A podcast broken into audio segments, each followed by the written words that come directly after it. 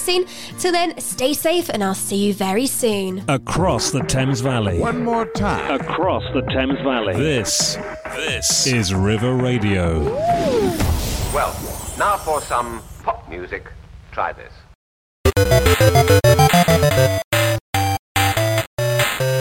Hello and welcome to the Hitbox, River Radio's Tuesday night gaming show. My name's Tom and I'm joined by my two co hosts. Firstly, the man who still games at only 30 frames per second is Gabriel. That is indeed me, Tom. And hello, everyone. Hello, hello. Right. And also with me is Billy, who's probably just finished playing a game with an active player base of under 10. Billy, how are you, mate? I'm great, thank you. It's lovely to be here. good, good. Right. So here's what to expect from us over the next hour in the Hitbox. At the start of every show, we have our Game of the Week section. The big focus this week is all about game maps. You'll find out from each of us what our favorite and least favorite video game maps are and why we think this is the case. And as always, we finish off the show with a weekly news roundup in which Gabriel and Billy tell me what's been going on in the past week of the world of gaming, tech, and other related topics.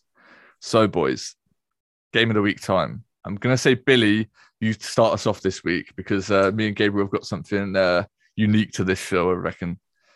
Yeah, okay. Uh, so this week, it's not quite a player base of 10, but it is one of those games I, am sure neither of you Brilliant, are going to heard of. Uh, it's called Rule the Waves. Uh, as I say, I'm sure neither of you ever heard of it. It is Nope. by NWS Gaming. NWS Gaming, uh, Naval Warfare uh, Simulator, I think, or simulations. I don't actually know what it stands for. Uh, but as the name might suggest, Rule the Waves is a naval simulator. You get put in charge of one of the, the world's navies in 1899 and have to keep up with sort of the, the breakneck. Breakneck? That's not the right word. breakneck. It's breakneck, that's the word. Uh, pace of technology up through the 1920s. Uh, and your objective is sort of to conquer as much territory as you can. Uh, and it's great. You're going to fight the battles yourselves, which is great until your AI goes off and does something really stupid, which is inevitable. Uh, yeah, Gabriel?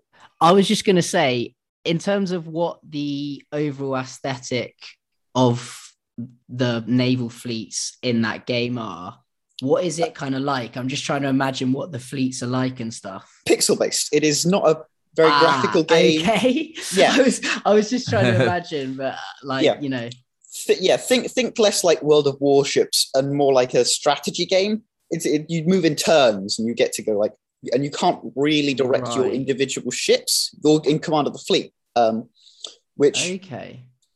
Depending on which mode you're playing, because there's three modes. There's captain's mode, vice admiral mode, and admiral mode. You get like less and less control over your fleet. Uh, so captain's mode, you can tell like fleets to you can tell ships to individually launch torpedoes, and then in admiral mode, uh, you control basically one ship, and the rest of the fleet does whatever it wants because the AI is really, really dumb in this game. It's great. Um, I do recommend this game. It is it is wonderful. I have a great amount of fun for it, and you get surprisingly attached to tiny blobs of pixels that die a lot. Uh, it's very sad. You get, get to do silly stuff because there are no aircraft carriers in this game. do you do you uh so i'm trying to imagine what it is do you control uh, a ship and does the ship have various things that it can do or do you control people on a ship or what what's the sort of detail to it you know because i know it's pixel based but what Yeah, it- details it does it go to? I mean, so there are sort of two main parts of the, of the game. There's the fleet builder bit where you get to design your own ships, which is sort of almost the main focus. And then there's the fighting battles bit where you go to war against someone else who is probably much better at this than you. Um, honestly, I have I don't think I've ever won as anybody other than Japan. And that's because Oh. Japan can sort of cheat a little bit, um, which is just because no one else lives anywhere near Japan. So all the navies there are tiny. Um, Interesting. yeah. So the, the fighting battles bit itself, you command. I, I play in captain's mode a lot, so I get a lot more command than most people. So you can tell your ships where to go, but you can't tell them like to fire at a particular enemy. You can tell, but you can give like a signal. It's like everybody stop firing for like ten minutes, and you have your like objectives. You might need to sink some uh, merchantmen or you know destroy a shore a shore battery, that sort of thing. Um, it, it is really quite fun, and it is something you need to sort of play to get an idea of. Uh, but I will say it's, it's quite difficult to jump into. It, it's not. It's got quite a steep learning curve. Um, but I still still rate it quite highly. So I, I think I'd give it sort of like an eight point five out of ten. 8.5 Wow. Yeah, very nice very Not nice bad at all. yeah I'm I mean, that to- might just me being biased because I really like this game. Yeah. Sounds good. I must admit, you know, besides it being pixel based, which I'm not really used to, especially being playing a lot of current console games, but at the same time, the concept of the game sounds amazing. I'm trying to, I'm, I'm still trying to sort of imagine what it will be like, but I guess it's one of those games that you've got to, you've got to just go look up on Steam or look up wherever Mm. it sells, and then you'll understand where Yeah. or what the whole game is sort of based like, I guess. I don't know if they even still sell it anymore because the sequels come out, which I've never managed. To, I, I've not managed to get my hands on because I haven't been able to sort of. Um, it's, it's- I think it's like twenty five dollars, and I haven't managed to sort of shake through the cash.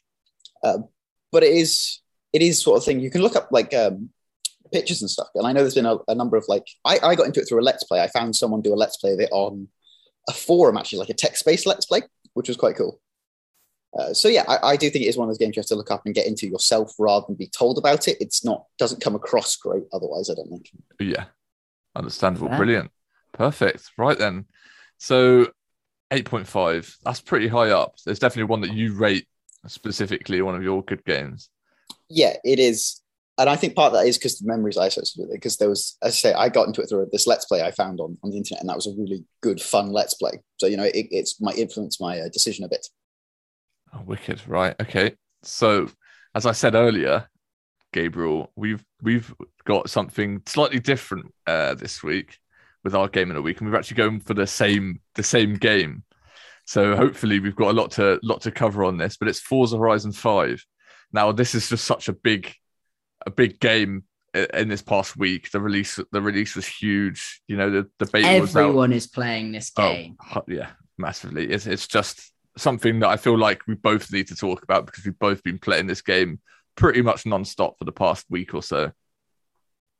100%. I mean, I've spent so much time talking about this game on the show already.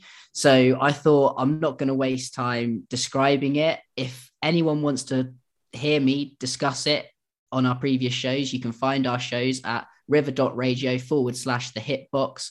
Our archive of shows is all there. So please feel free to go back, see what we have to say about it, see some descriptions of the game. And without further ado, let's just get straight into talking about what I felt of this game because I think that's what we're all interested in. As far as single player racing games go, I honestly think this is the best game I've played. You know, everything about it graphics, the amount of cars, the maps, the diverse things that you actually have to do, be it showcase events, races, races in different settings, the exploration elements. I think obviously, you know, Forza Horizon games have always had this amazing world that they've set up and they're always good, but this really is a triumph in terms of building on that. And yes, Tom. Um, I just want to say briefly, just to amplify the uh, the importance of of the graphics thing. I genuinely do think it's probably one of the best looking games I, I've played ever. I genuinely think it's it's unbelievable. Like the the graphics, just just how well it runs too. Not only not only does it look amazing, but the graphics just oh, I can't stop talking about it. But the cars look amazing. The different weathers, the puddles, the the landscape, just everything is just spot on with this game. It's amazing. And even though it's set in Mexico, I remember my preconceptions were like, oh, how are they going to sort of create this diverse landscape that's not going to get boring just in Mexico? But they just do it through the different biomes that just seem endless. I mean, even now, I'm still, I mean, I'm in the Hall of Fame. I've basically completed I've completed an alarming amount of this game. I can't lie. Like it's quite scary, but it just goes to show how good it is. But I'm still feel like I'm finding new places, new things to do, and that is just what's so good about it. Um, yeah, I mean, it's it's it's got it's just it works so well with setting you up for races in different sections of the map, and there's various almost like big career plots, isn't there? Really, there's like the uh the Goliath uh race that sends you all the way around the map, and there's the, there's a Oh. Super Seven or There's, I was gonna say, there's several. This is what's so interesting about this year's game, which is different to previous games, is for every distinct place you set up a location for the festival, each one has a event attached to it where you just go around the whole map. So you do it in a cross country context, in a street context, in a dirt context, etc. But you always get that race around the whole map for each thing. So there's a good four maps just to doing that, which is amazing. Uh, I think another point to, to to mention is is the music as well. Like there's so much to cover on this game. There's so, so much that's brilliant about it but there's just the the whole radio system as well. It's so unique too, like having a choice of what you want to listen to and a constant radio sta- station of you know hundreds of songs to, to listen to whilst you're whilst you're driving. I think oh, just sets the scene so perfectly. And a, a big shout out to, to Hospital Radio because that's definitely by far my favorite one. I'm sure I'm sure Gabriel, you're exactly you already, yeah, of course it is. Big drum and bass fans in the building. How There could go. you not? I mean, and another interesting thing about the music is they've actually exclusivized a lot of the music. You can't find these tracks that are on the hospital ra- uh, radio show on Forza on any streaming platform yet. They're all exclusive. You can find them in a mix compiled by one of the artists from the label, but you can't actually get the exact songs, which I thought was really cool. It means that, especially for drum and bass fans, you always want to go on the game just to hear the songs. So they've actually, you know, asked these artists to come along and produce or compose these this music for the for, the, game. That's really interesting, actually. I didn't realize that, but yeah, there's a lot of there's a lot of tunes on there that I haven't, you know, I know the artists for them, and I haven't actually seen or heard them previously. So that explains everything, really. Exact that, and trust me, I was uh, straight away. I was like, I need these tracks. I need these tracks. But yeah, they you honestly can't get them yet. I imagine they will be released at some point. They normally are. They Oh, yeah. have a Forza Horizon album, which is just so cool. I mean, if you're a fan of music and cars, what better game can you even think of? You know, Just encapsulates it perfectly, doesn't it? it is just it, it is perfect you know it's it's festival vibes in a racing game to all the best music like i love it absolutely love it So I, I, I'm not a huge racing game person, which I think I've said on the show before. Mhm. So I think the obvious question for me is how does this compare sort of like the rest of the game series? Because there are like 12 other Forza games or something, isn't- aren't there? yeah so breaking that down for you each forza they alternate it generally speaking one time they take a sort of serious realistic approach so all of the races are generally on real life circuits that exist in real life all of the mechanics are very as close to Formula One simulator as you can get, kind of thing. But with, you know what I mean? They take a really realistic approach to it. But then alternately, they do these Forza Horizon games, which are much more relaxed. They focus more on the map. It's, it's essentially a free roam game. That's an important thing to, to understand about Forza Horizon games versus normal Forza games. Forza Horizon is very much you're in a car. Obviously, you can change that car based on your collection, but you can roam around, do whatever you want, be it races, showcase events, etc. Um, yeah, I, I just think the the actual um, racing versions of the game called I think it's Motorsport, isn't it? Forza Motorsport Seven's the most recent one, That's it. and then obviously the Horizon is the the tour based map ones where you can go out and explore wherever. I'm pretty sure the the Horizon games are by far bigger or more popular, should I say, than the 100%. Motorsport ones. But they both do them spot on perfectly. Yeah, That's it. I mean, I've played all of them. I'm a big fan of both of them, but Forza Horizon just as a concept, and I know we've gone on about it. It's just perfect, isn't it? So I've got a question for you, Gabriel. Actually, I've got two questions. One's a fact and one's just up for opinion, right? Oh, go What- on. Do you know the fastest car in Forza 5 at this moment? Do you would could you have a guess as to what? the Koenigsegg. Um, I can't. It's it's. Is it Z- Vesta, Zesta, something like that? It's Yeah, it-. I don't know one? what it's called. You know, I you know I- I, know the car. yeah. I bought it. I literally bought it. It was my finishing piece of the weekend of Forza. I honestly can't remember the actual name of it, but I, I wrote down that it was the Koenigsegg because I saw a video on it when I was when I was watching YouTube um, yesterday. And it did three, is it 309 miles an hour it can reach? Something, oh yeah, it's so something it, crazy. It's great. It's it's it's a definite. If you want to hit your speed traps three star, it's the one. That's all I'm gonna It's say. the cheat code for it. it's the cheat code for it. There we go. Little in, insider insider hints on the hitbox. What can I say?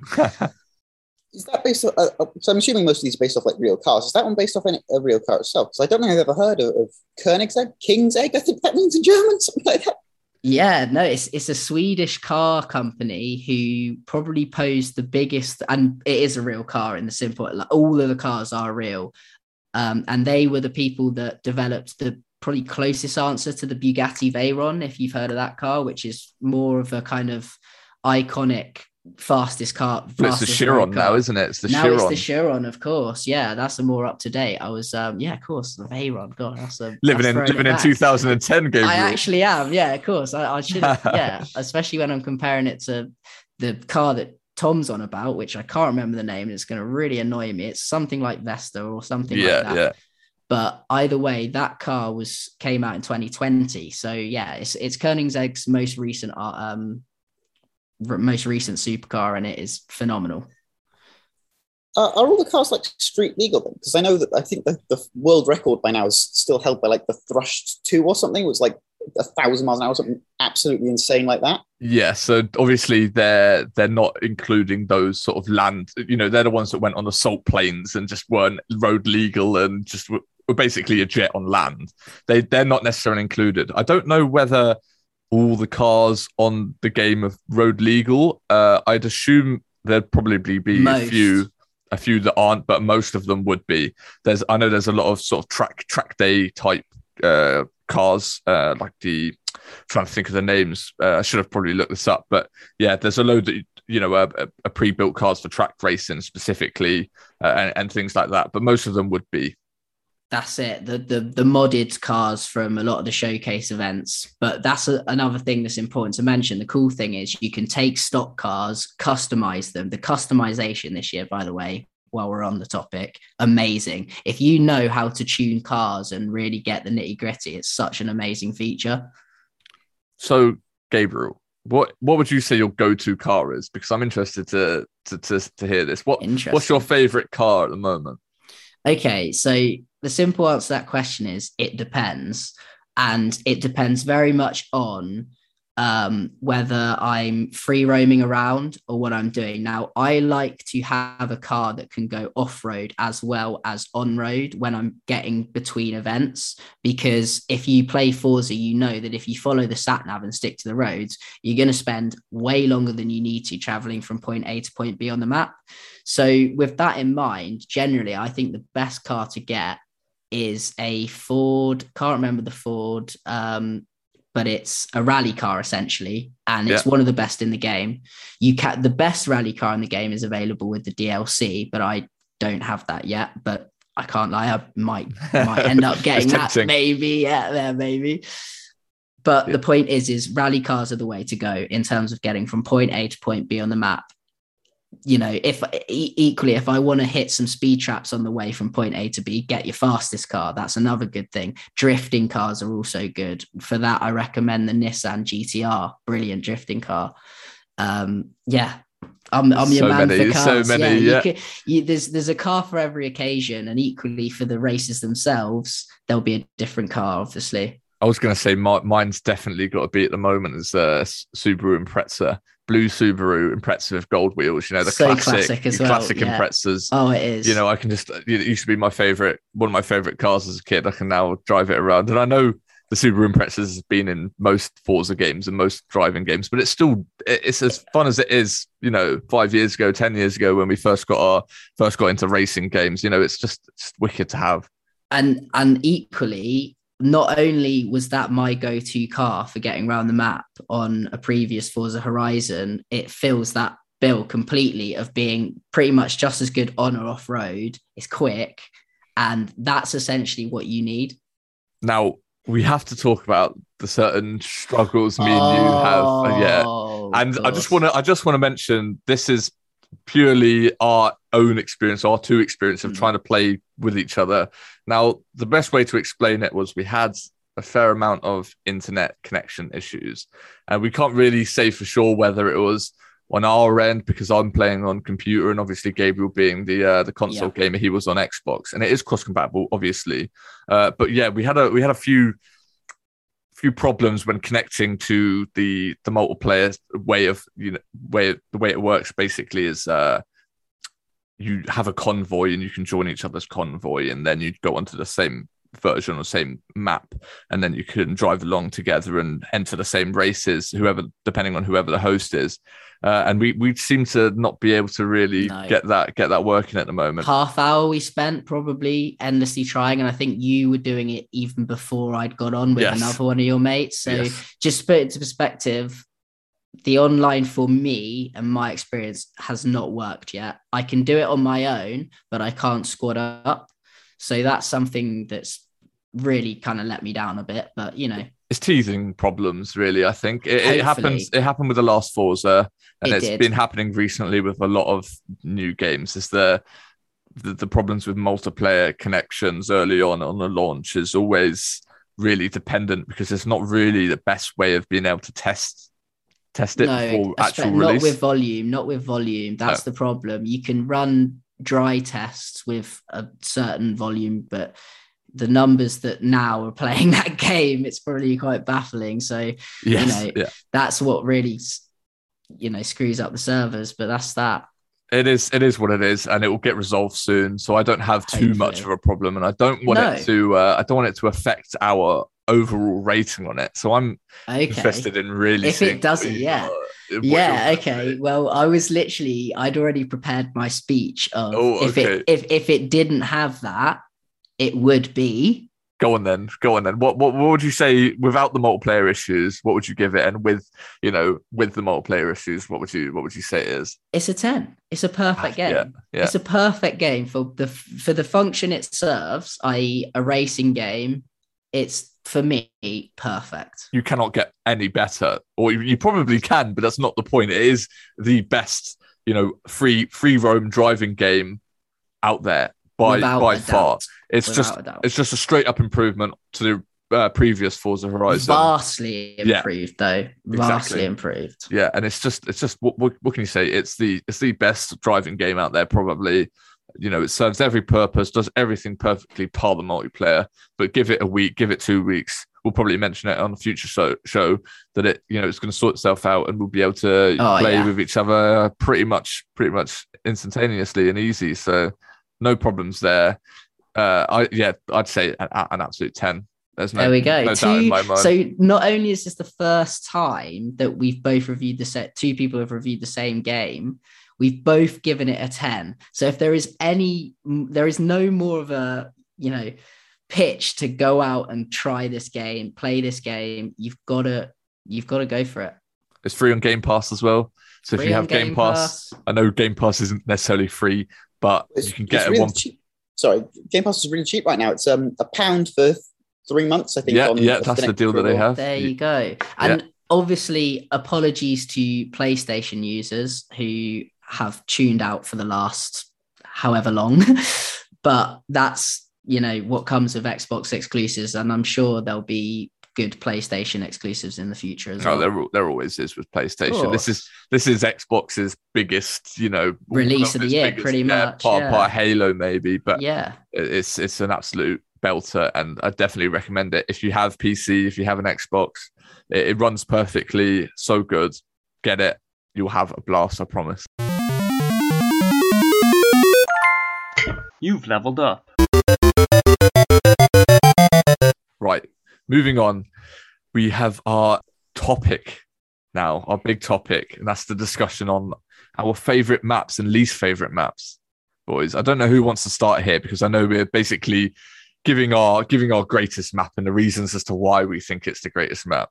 I can I can go first if that's all right with everyone because I've got a a map. I think we, we all know, even you, Billy, you you you'll know this one, and that's well, hopefully that's uh, Nuketown of uh, Call of Duty. Ooh. Billy, do you do you know this? I know you're not a big COD player, but I, I'm not. I have played, I think, one game ever on Nuketown because my cousin had, plays a bit more of COD than I do, and I think I played it on uh, on his.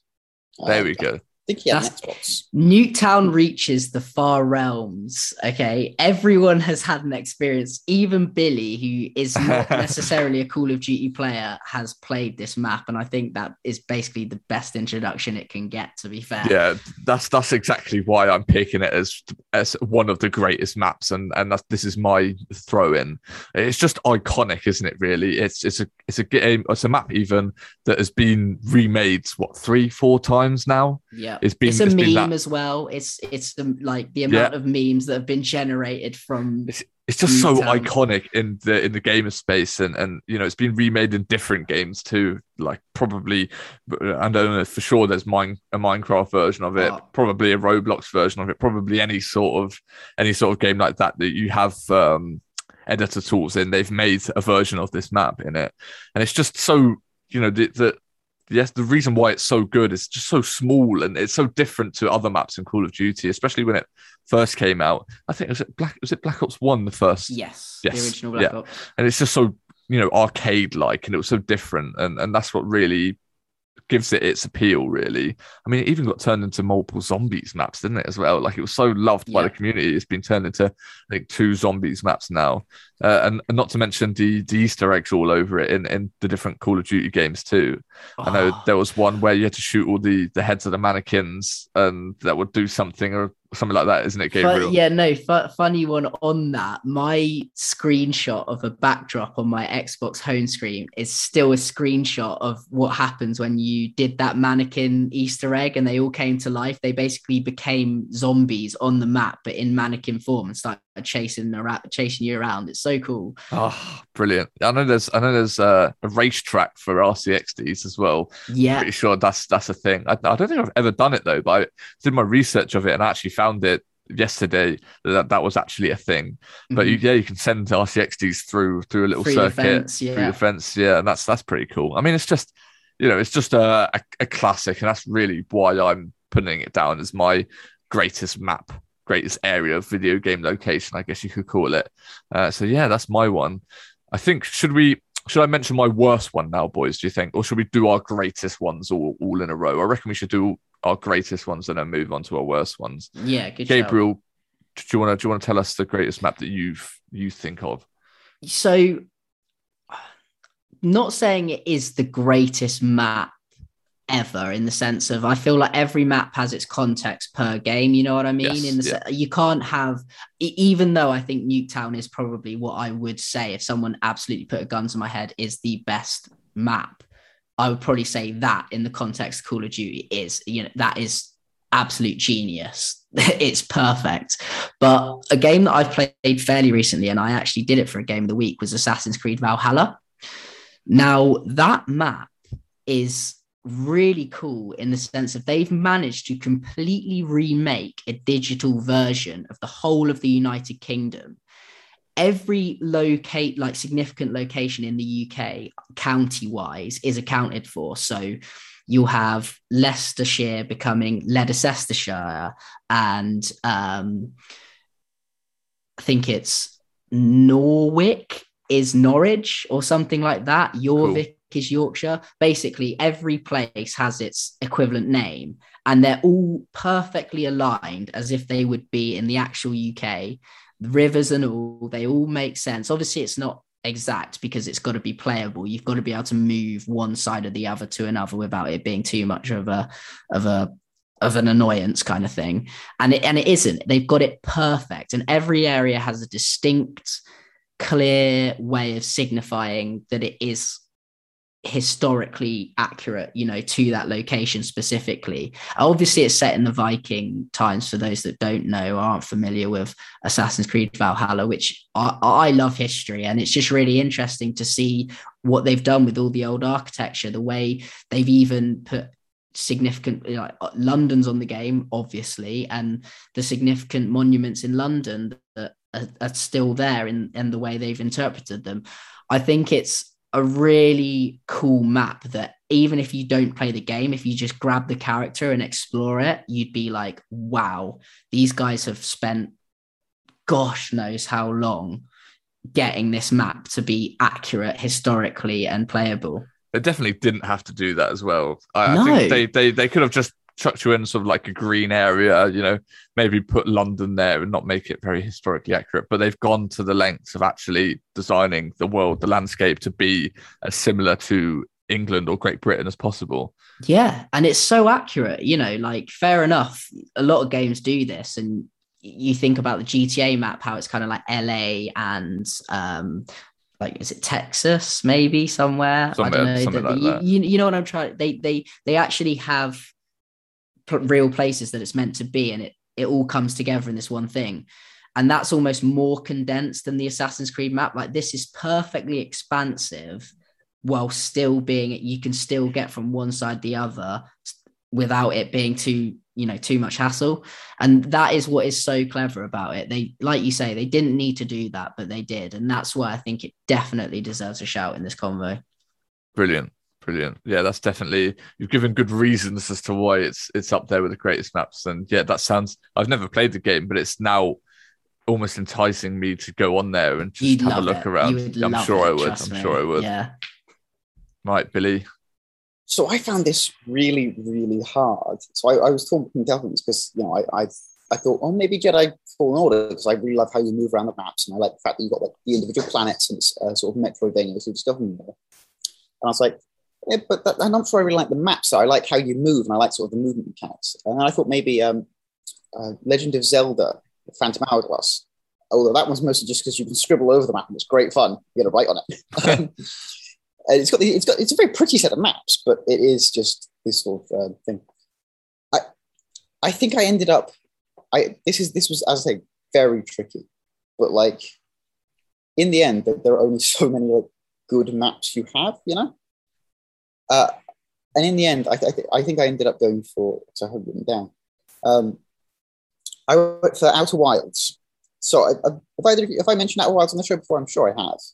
Oh, possibly. There's Outer Worlds, isn't there? And then Outer Worlds is the, the space one. The Yes. yeah. Yeah, yeah. Outer Wilds is this lovely little space exploration game. And I think that the way it handles each planet in, in that game is so very different from each other that I think it has to be one of possibly the greatest maps ever. Because you do, you get on your little spaceship and you can go to things, and it's got different gravity for every planet, and it's an entirely different environment for every planet. And it is wonderful and it's gorgeous. I, I don't think there's any part maps I'm like, this is ugly and something I don't want to see. Some of it is absolutely terrifying because one of one of the planets gets hit by uh, I think volcanic meteors, uh, which sounds really cool, but it's absolutely terrifying if you're standing on it at the time. i'm getting revenge of the sith vibes you know lava planet Well, the, as I said, it's not a lava planet. There's it's called Brittle Hollow. The planet is built around a black hole, and then the moon throws globs of lava at you. right. That sounds Ah. like a lovely place to live. There is someone who lives there, and I pity them. Um, Why? exactly. uh, and there is this sense of very rich history to it because that, that's what you're doing is when you're exploring Wilds, you're learning a lot sort of the history and the secrets of the uh, the solar system you live in. And I think that there are there's this sort of beautiful sense of, of that as you go through the game and you learn more about uh, the different planets and the history of them and the history of the, the, the sort of explorers of the stars who came before you. Okay, brilliant. Right, so it's now time to move on to our worst maps ever. And I think we should go in the reverse order and start with you, Billy, and then go to Gabriel and then finish off with me. I think that's a good way of doing it. So, Billy, what is your worst map ever?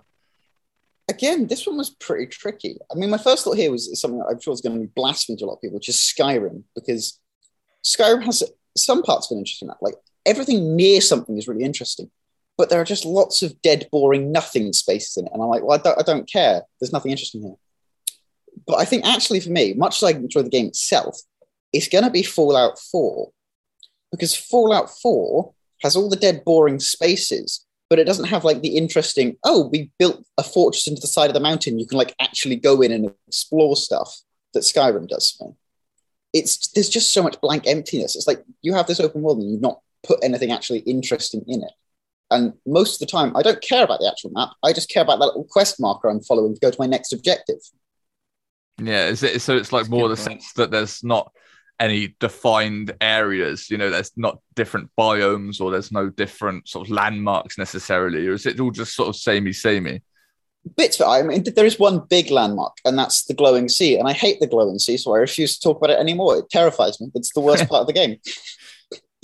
It, it, it's just a giant, like, part of the map that's just everything down here is horribly irradiated, and it, it's terrifying and awful, and I don't like it. Oh, I mean, so is it just is it just the necessary? You have to go through one point to, to another point, and you're just there walking, and nothing's really going on. No interactions from anything, or is it just you know?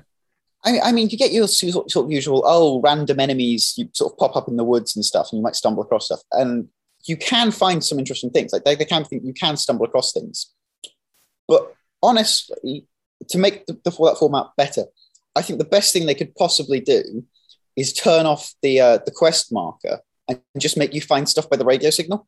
Because I've done that before. It was fantastically interesting. Because I had to find a, a sealed bunker under a, a, train car, I think it was. Uh, and it was great because it's like, oh, there's sort of a bit of a mystery here. And I've just stumbled across this radio signal. I, I don't know where it is or what's going on. I've not got a quest for this. I just want to find out what's going on. So I'm going to go do that. I think I might spent about three hours because I couldn't find where it was. uh, but that was much more interesting than just following the quest marker across this this landscape that is generally devoid of like stuff that to do. And I, I appreciate you can't you can't stuff every part of the map full of events because it's it's an open world. But I do think they should have done more with it. I guess it's hard considering the, what game it is. Like it is a a Fallout game, and this the the top surface is supposed to be a barren wasteland. So it's it's hard to sort of make it feel like it's uh you know got so many different locations to it and biomes. But that's understandable. I see exactly why that you put it there.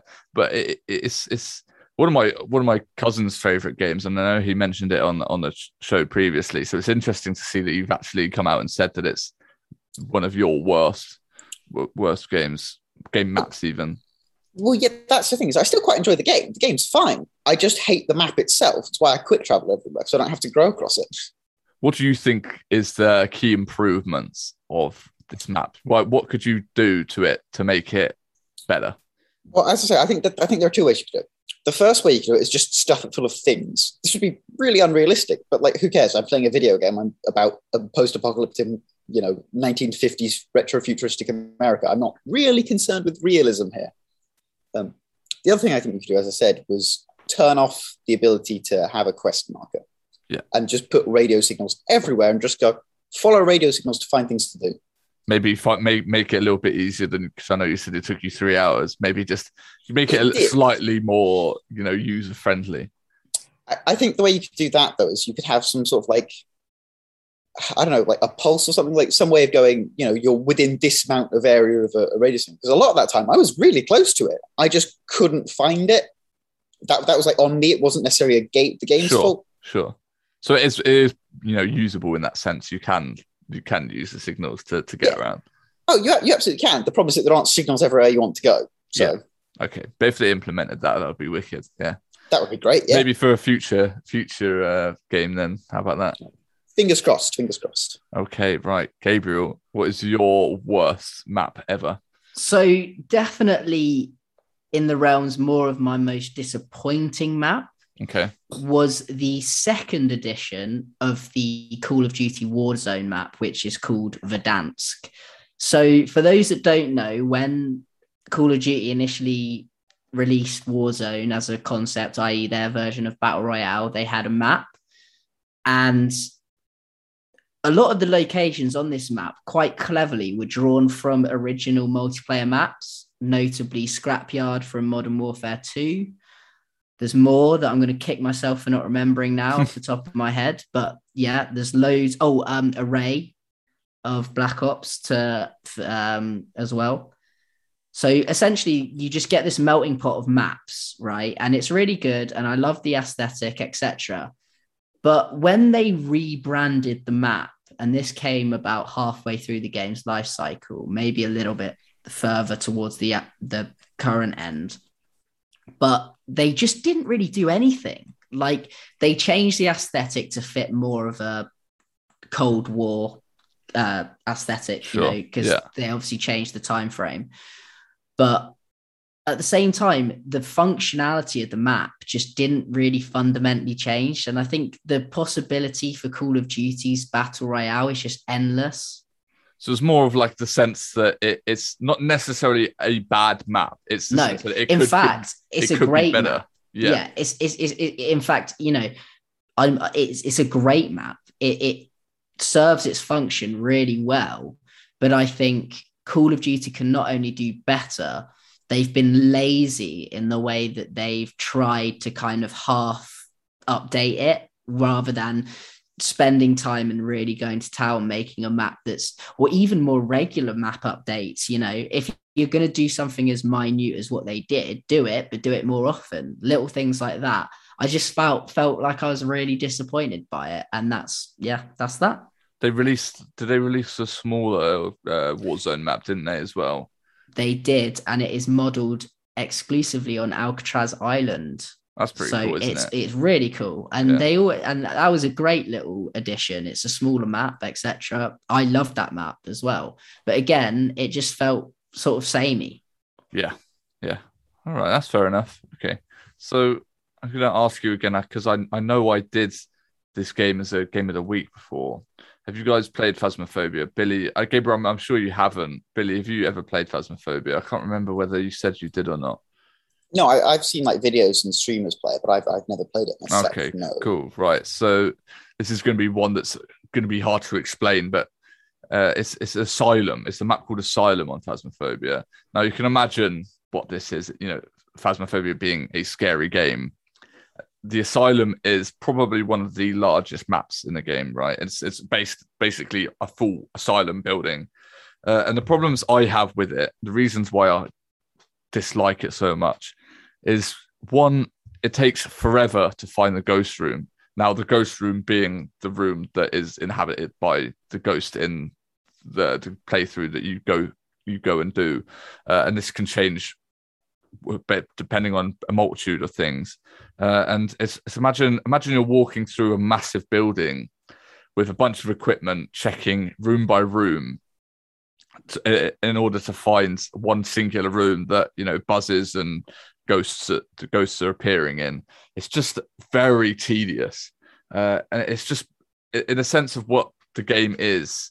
You want to be, you know, going into a house and you know roaming around this house and finding a ghost room fairly, fairly simply or fairly easily, not having to spend all your time in a walking simulator going around a map that, quite frankly, is pretty much you know the same thing. It's the rooms are all the same. You can imagine long old hallways open up into you know a room with a bunch of beds in and then maybe one of them's got like a classroom in it or it's just very uh, aggravating and just it's something that i'd rather not pick and do. Uh, so that's that's one big problem. I said everything's very symmetrical. So the map you know you could go anywhere and it pretty much just looks the same. There's no distinguished points in a map like other phasmophobia maps. And it's just one of those games that one of those maps even that you just never really want to do. And obviously now you have the option to pick which map you play. No I, I- bet no one ever ever chooses to play asylum. And the biggest problem i have which is so stupid right? The whole the whole idea of phasmophobia is when the ghost attacks you have to go and hide uh, otherwise, the ghost will come and find you, or it can hear you and it will come to where you are. The, the problem with Asylum is it's so big that you can literally just run away from the ghost, and the ghost will not catch you. Apart from if it's like a phantom and it has it move, like movement speed, you can genuinely be in the same room as a ghost when it starts hunting you. But all you've got to do is turn around, get into the corridor, and just run down to the end of the end of the thing, and the ghost stops hunting. It's like, what is the fun in that? Uh, You know, I just think the design of it is just so boring and so uh, uh, unthought out, and that's the yeah, that's the main reasons to why I think it sucks. But luckily, it's not. I'm not stuck with that map, Is it it's definitely not the only map on Phasmophobia, and there's so many much so many better maps out there that you can play. But yeah, I hate Asylum. Uh, honorary shout out to the prison map on there as well. It's pretty much the exact same thing. Too big. Game doesn't really work with it, and that's all I have to say. To be honest, never play Asylum. Yeah, so uh, completely fair enough. it's hard to explain to you guys because you haven't played the game, but you can imagine it's I, it's concept of the game. relatable. I'm relating it to overly large Call of Duty maps Yeah. that are the same in other Call of Duty games as well. Um, I imagine this is much worse because if I remember correctly, Phasmophobia has a very limited number of players. So it's it's like in Call of Duty if you're in one of those giant maps and then you've got like half the half the only half the lobby's full. So you spend half the game wandering around finding nobody Oh. and going, I'm bored as all hell. Yeah, genuinely, I've, I think I've probably spent up to 45 minutes just walking around this land asylum. And it turns out the, the ghost room is literally the first room that I entered. And for some reason, the, the, the equipment didn't detect it that time. It's like, I'd just rather be stuck in, you know, a tiny bungalow house and then have the ghost be in one of 10 rooms or something. Mm. It just makes the, you know, it makes the game more fun. Uh, and it's, you've actually got the objective to hide because you can't just escape down a hallway. So yeah, that's, that's my, that's my, uh, my opinion on the worst map. Um, so yeah, that's all, all interesting. We've had, you know, we've had multiplayer maps, we've had actual full game maps, like you said, Skyrim and Fallout, and all these sort of big, big hitters. And obviously, my one, my Phasmophobia being, you know, a choice of map or a, a stuff like Nuketown is. Uh, obviously, if people want to submit their own maps, we have a lovely uh, email they can send them to, don't we?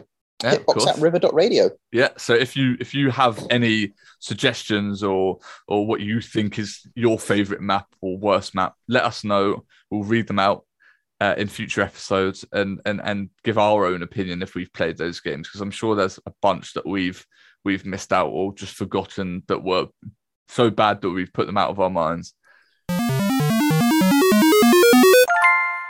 You've leveled up. Welcome back to the Hitbox. My name's Tom. I'm joined by Gabriel and Billy. And if you've just joined us, we finished off our discussion on the best and worst maps, as well as going over our game of the week earlier in the show. Now, we're getting on with the final section of the show, and that's our weekly news roundup. Gabriel, Billy, I'm sure there's a lot of things that you guys need to you guys need to tell me about what's been happening over the past week in gaming. Who wants to start first? Go on, Billy. Yeah. So I've, I've got a, a very fun one, actually. This is my first one, which is Skyrim has been crashing. Like, so obviously, you all know that the, the new Skyrim came out recently, anniversary edition. Yeah. Uh, I think it's now the 18th version of Skyrim to be released. Yes, really, it, it's released that often. Uh, but apparently, it's been crashing because it's been loading too fast. Uh, now, you might be a little confused about that because I was when I read, yeah, exactly. I, I was when I read the sort of headline of this. Uh, so apparently, if you have certain mods on, uh, what it does, what the mods do is, well, sorry, what the game does, it sort of scans through a list of every entity in the game, and then it tries to load them.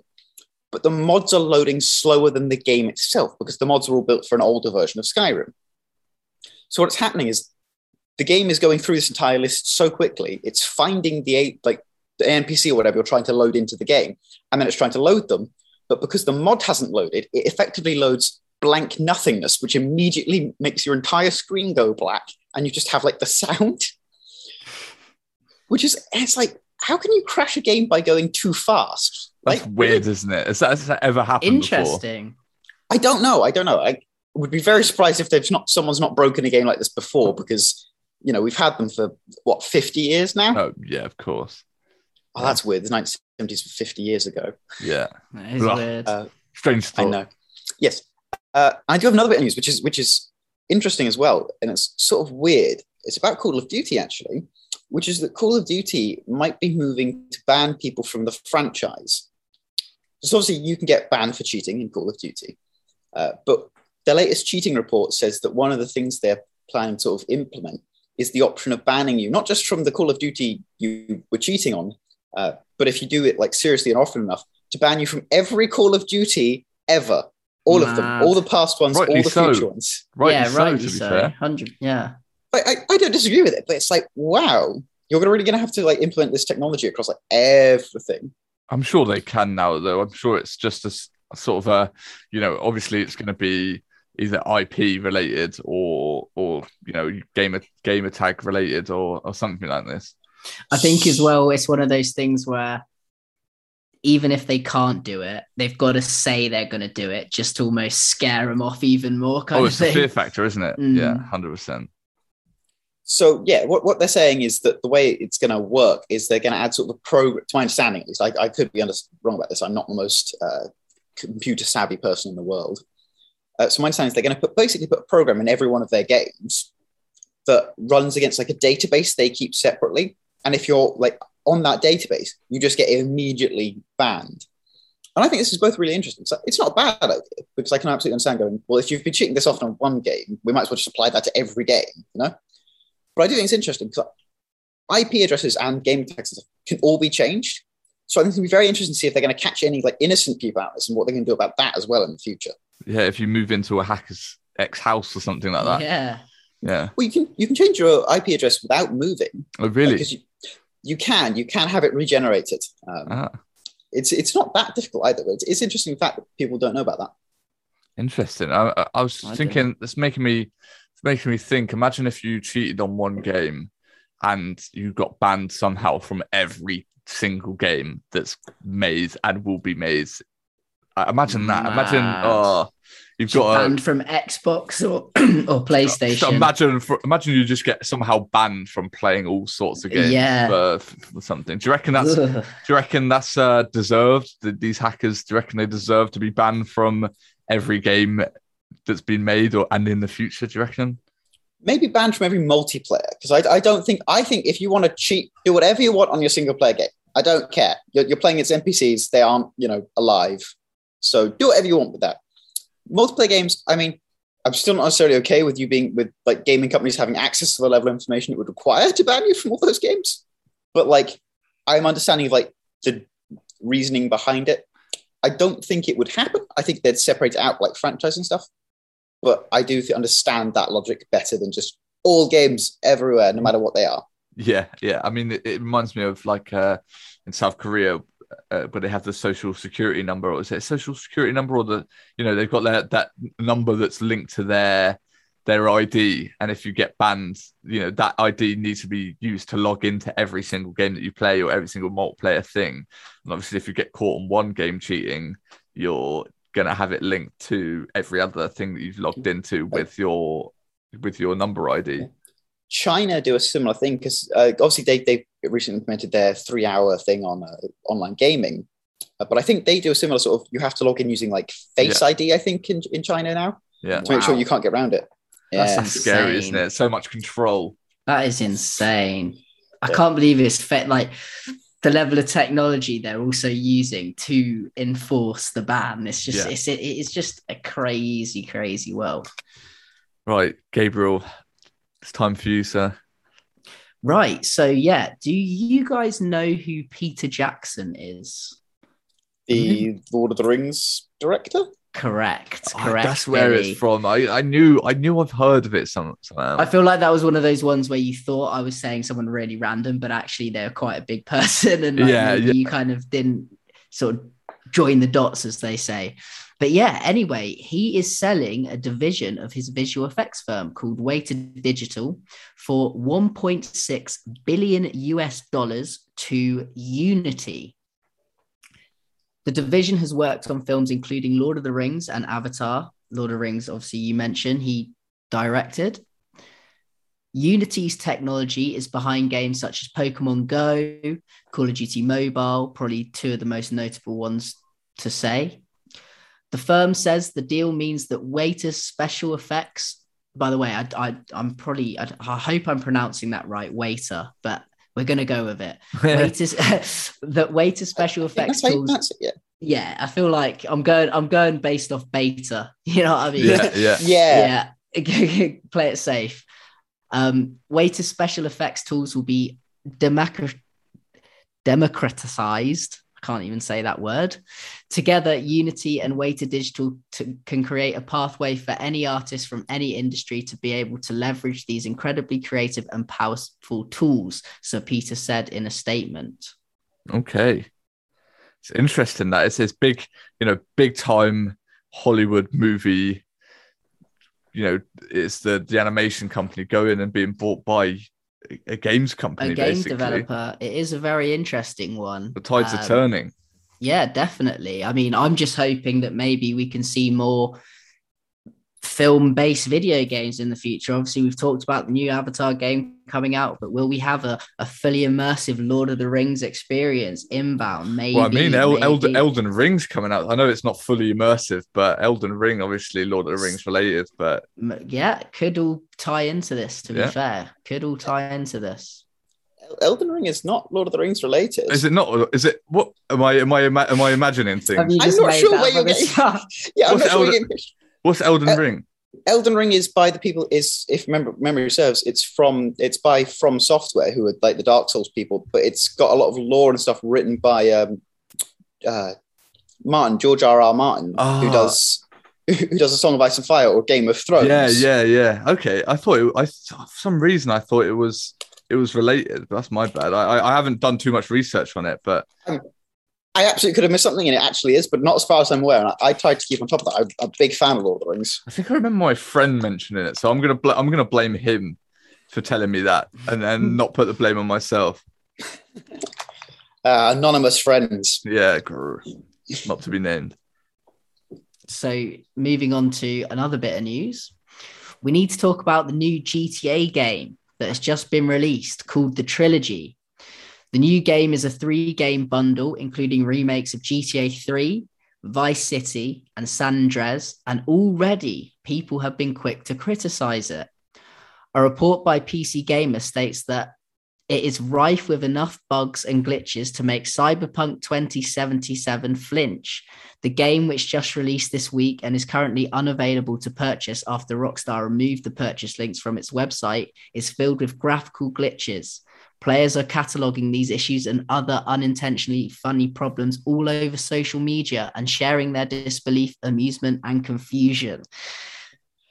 I think I saw. I, I obviously we go we go through our, our you know we go through various sites to find our stories, and I think I saw like three or four links to to oh yeah this is just terrible. I think I saw one that was like yeah Rockstar didn't take it down deliberately; they did it entirely by accident, and they have put it back up since. Oh my gosh! Well, there you go. That's a bit bit more bit more information on the matter, but pretty much the bottom line is, from what I'm hearing and seeing on social media and through people, is that yeah, it's a bit of a disaster as of right now, which is very surprising considering I I played San Andreas, I played Vice City, and they functioned fine as games. Obviously, they were thwarted with graphical glitches that you can attribute to the time period the games were developed in but other than that they they function fine but now even after they've been specially remade and had a bit more time spent on them etc they're actually working worse than they did over 10 years ago Does this tie into our discussion on remakes last episode? Uh, and yeah do you reckon it's a bit of the fact that it's like I said, like I said before, a money grab in terms of their mate? You know, they just said like, oh, yeah, we'll go and remake these just to serve the uh, oh, long-time fans, and they just haven't really thought it out or put too much uh, importance on the development of of these of, of the games. It's like, hmm, come on, surely, surely these things have been noticed in gameplay testing. You'd hope so, anyway. But I, I guess they've just you know tried to try to remake them and just sent them out for for whatever reason, and they're not they're not ready yet. Well, it's it's worse than that because like modders have already fixed some of these problems. Like I definitely saw one story that was like, yeah, modders have already fixed the rain, and it's like, look, if amateurs can do this in like a couple of days, a you know, two billion dollar whatever it's worth games company should be able to do it in.